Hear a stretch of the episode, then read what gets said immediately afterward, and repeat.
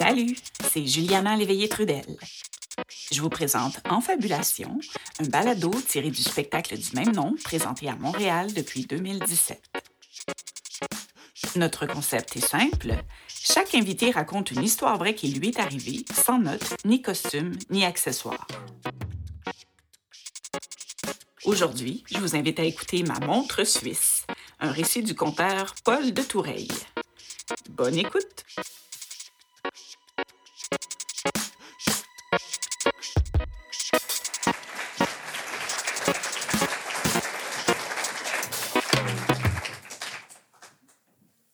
J'ai 11 ans et pour mon cadeau d'anniversaire, mon père m'a offert une montre numérique. Je pense qu'à l'époque, on les appelait des montres digitales. Ça paraît pas extravagant, mais mon père est frugal, radin. Quand je dis radin, je veux dire que c'est le grippe-sous le plus gratteux imaginable. Il gagne super bien sa vie. Il a un doctorat en génie électrique c'est un expert mondial dans son domaine. Mais le fait de grandir euh, dans la pauvreté en Suisse pendant la Deuxième Guerre mondiale lui a inculqué une, extrême frugalité. C'est un homme autoritaire, inflexible, il va jamais changer.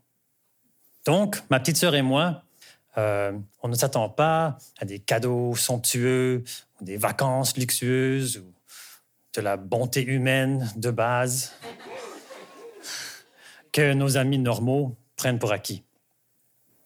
Le thermostat ne dépasse jamais 19 degrés. On n'a même pas une télévision à la maison. On se fait jamais livrer une pizza, zéro malbouffe, zéro bonbon. Et pendant toute mon enfance, le dessert, c'est toujours soit des pommes, soit des bananes. Ah oui, et des noix je peux manger autant de noix que je veux. Parce qu'une fois par année, mon père achète un sac de 50 livres de noix de Grenoble. La noix la plus poche.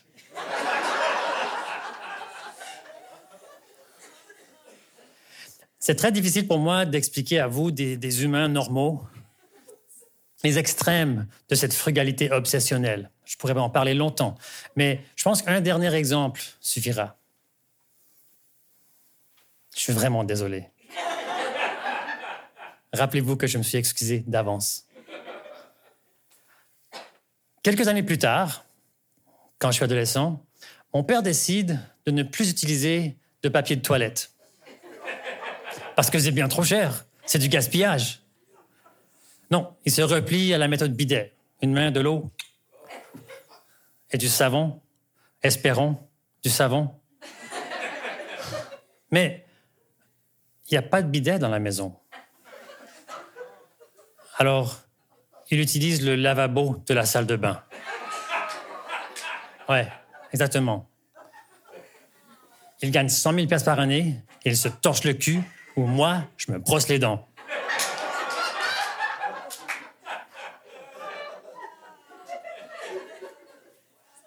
Ah ouais, le cadeau, oui. Bon, alors, à cette époque, les montres numériques faisaient fureur. Casio, Timex, tout le monde fabriquait ces, montres super cool en plastique noir avec, euh, avec plein de petits boutons et des fonctions. Il y avait une alarme et une lumière et un compte à rebours et surtout une fonction chronomètre. Ce qui, pour un gamin comme moi, est le summum, le nec plus ultra des fonctions d'une montre. Ah oh, oh. Vous êtes en train de me dire que je peux chronométrer n'importe quel événement dans ma vie au centième de seconde. Vendu. Emballe-moi ça. Alors, le jour de ma fête, j'ouvre mon petit lot de cadeaux et mon père m'a offert une montre numérique. Ouais! Je suis tellement content. Maintenant, évidemment, c'est le modèle entrée de gamme, 19 dollars, sans fonction chronomètre et non le modèle 39 dollars avec fonction chronomètre. Parce qu'évidemment, économiser 20 dollars, c'est toujours clairement plus important que le bonheur de ton fils. Mais je m'en fiche, j'ai une montre digitale, numérique, quelque chose.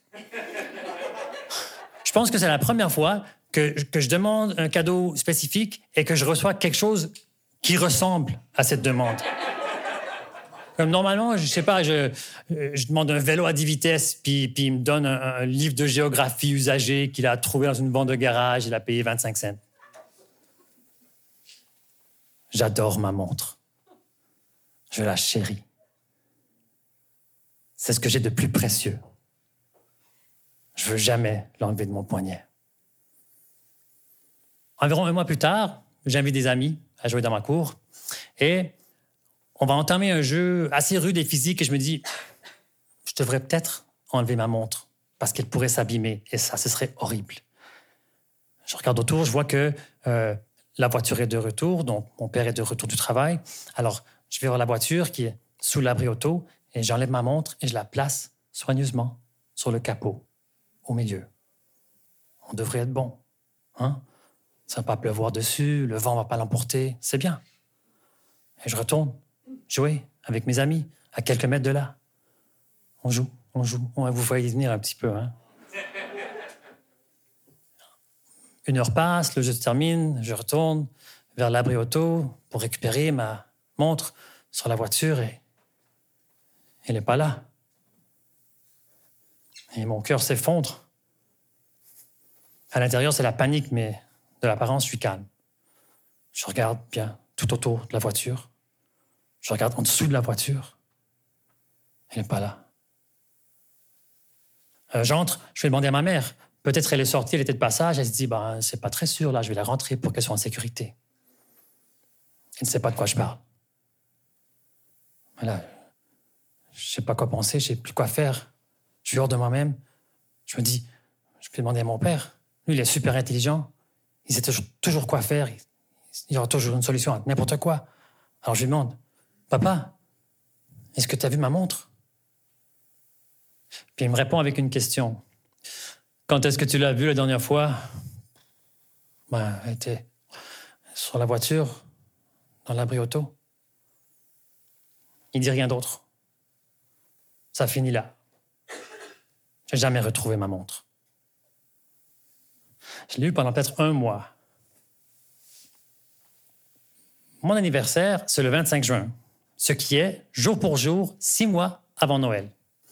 Et une des seules choses que mon papa, radin gratteux, dépense de l'argent, c'est pour des voyages à la maison. Souvent à Noël, on prend l'avion, tous les quatre, pour aller en Suisse, passer les vacances avec la famille.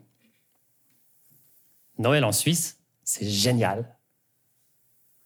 Mais pour commencer, il y a de la télévision et des desserts. Et chez ma tante Léo, où on reste, il y a un vrai arbre de Noël, un sapin de 3 mètres de haut, avec des vraies bougies sur les branches, qu'on allume à l'intérieur, avec des tapis et des rideaux partout. Pendant une soirée où tous les adultes boivent sans arrêt. La seule chose qui est pas cool de Noël en Suisse, c'est cette tradition bizarre d'obliger les enfants à performer avant d'avoir le droit d'ouvrir leurs cadeaux. Ouais. Faut que tu te lèves devant tout le monde, les tantes, les oncles, n'importe qui, te placer devant le sapin pour chanter une chanson ou réciter un poème. Moi et ma sœur, ma petite sœur, deux petits enfants bruns, ont des chandails de laine qui piquent. Debout devant le sapin de Noël, en train de mourir d'embarras. Petit papa Noël, quand tu descendras du ciel. C'est enfin fini, on peut ouvrir les cadeaux. On reçoit tout plein de plaques de chocolat suisse, excellent. Et le dernier cadeau, c'est une petite boîte de mon père. Je l'ouvre. Et c'est une montre numérique. Yes! J'ai de nouveau une montre. Je suis ébloui. Ça, c'est le geste le moins papa radin gratteux que je puisse imaginer. Puis je regarde la boîte. Puis, je remarque que l'étiquette est un petit peu déchirée. Et ça me rappelle que c'est exactement comme ça que j'avais déchiré la boîte quand j'ai ouvert ma boîte sur mon anniversaire.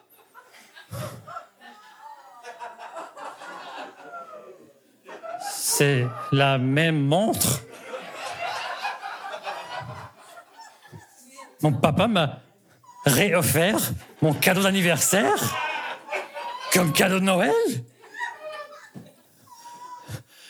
Et, tout ça, ça me rentre dedans dans une fraction de seconde. Je suis assis, tout seul, devant l'arbre de Noël, abasourdi. Puis, puis je je lève les yeux pour regarder mon père. Et il a un petit sourire narquois. Puis il me dit, Paul, il faut que tu apprennes à mieux prendre soin de tes choses.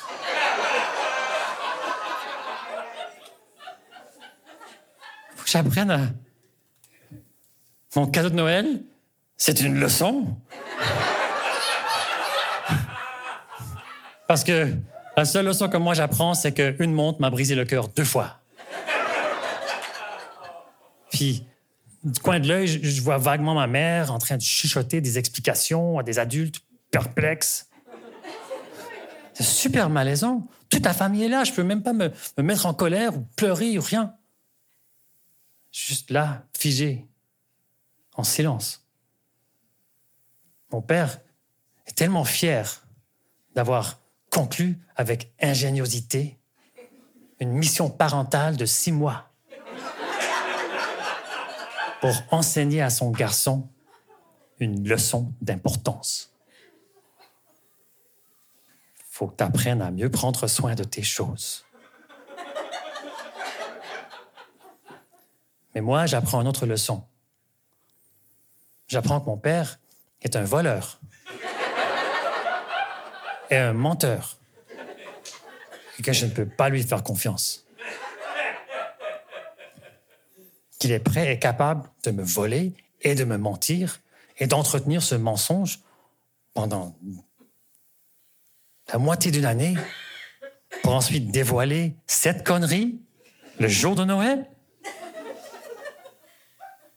Alors oui, j'ai appris une leçon ce jour-là, mais ce n'était pas que je devrais apprendre à mieux prendre soin de mes choses.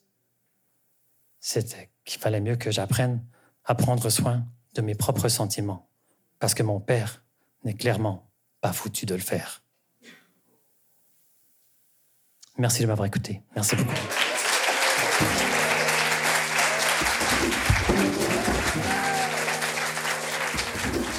L'histoire que vous venez d'entendre a été écrite et interprétée par Paul de Toureille.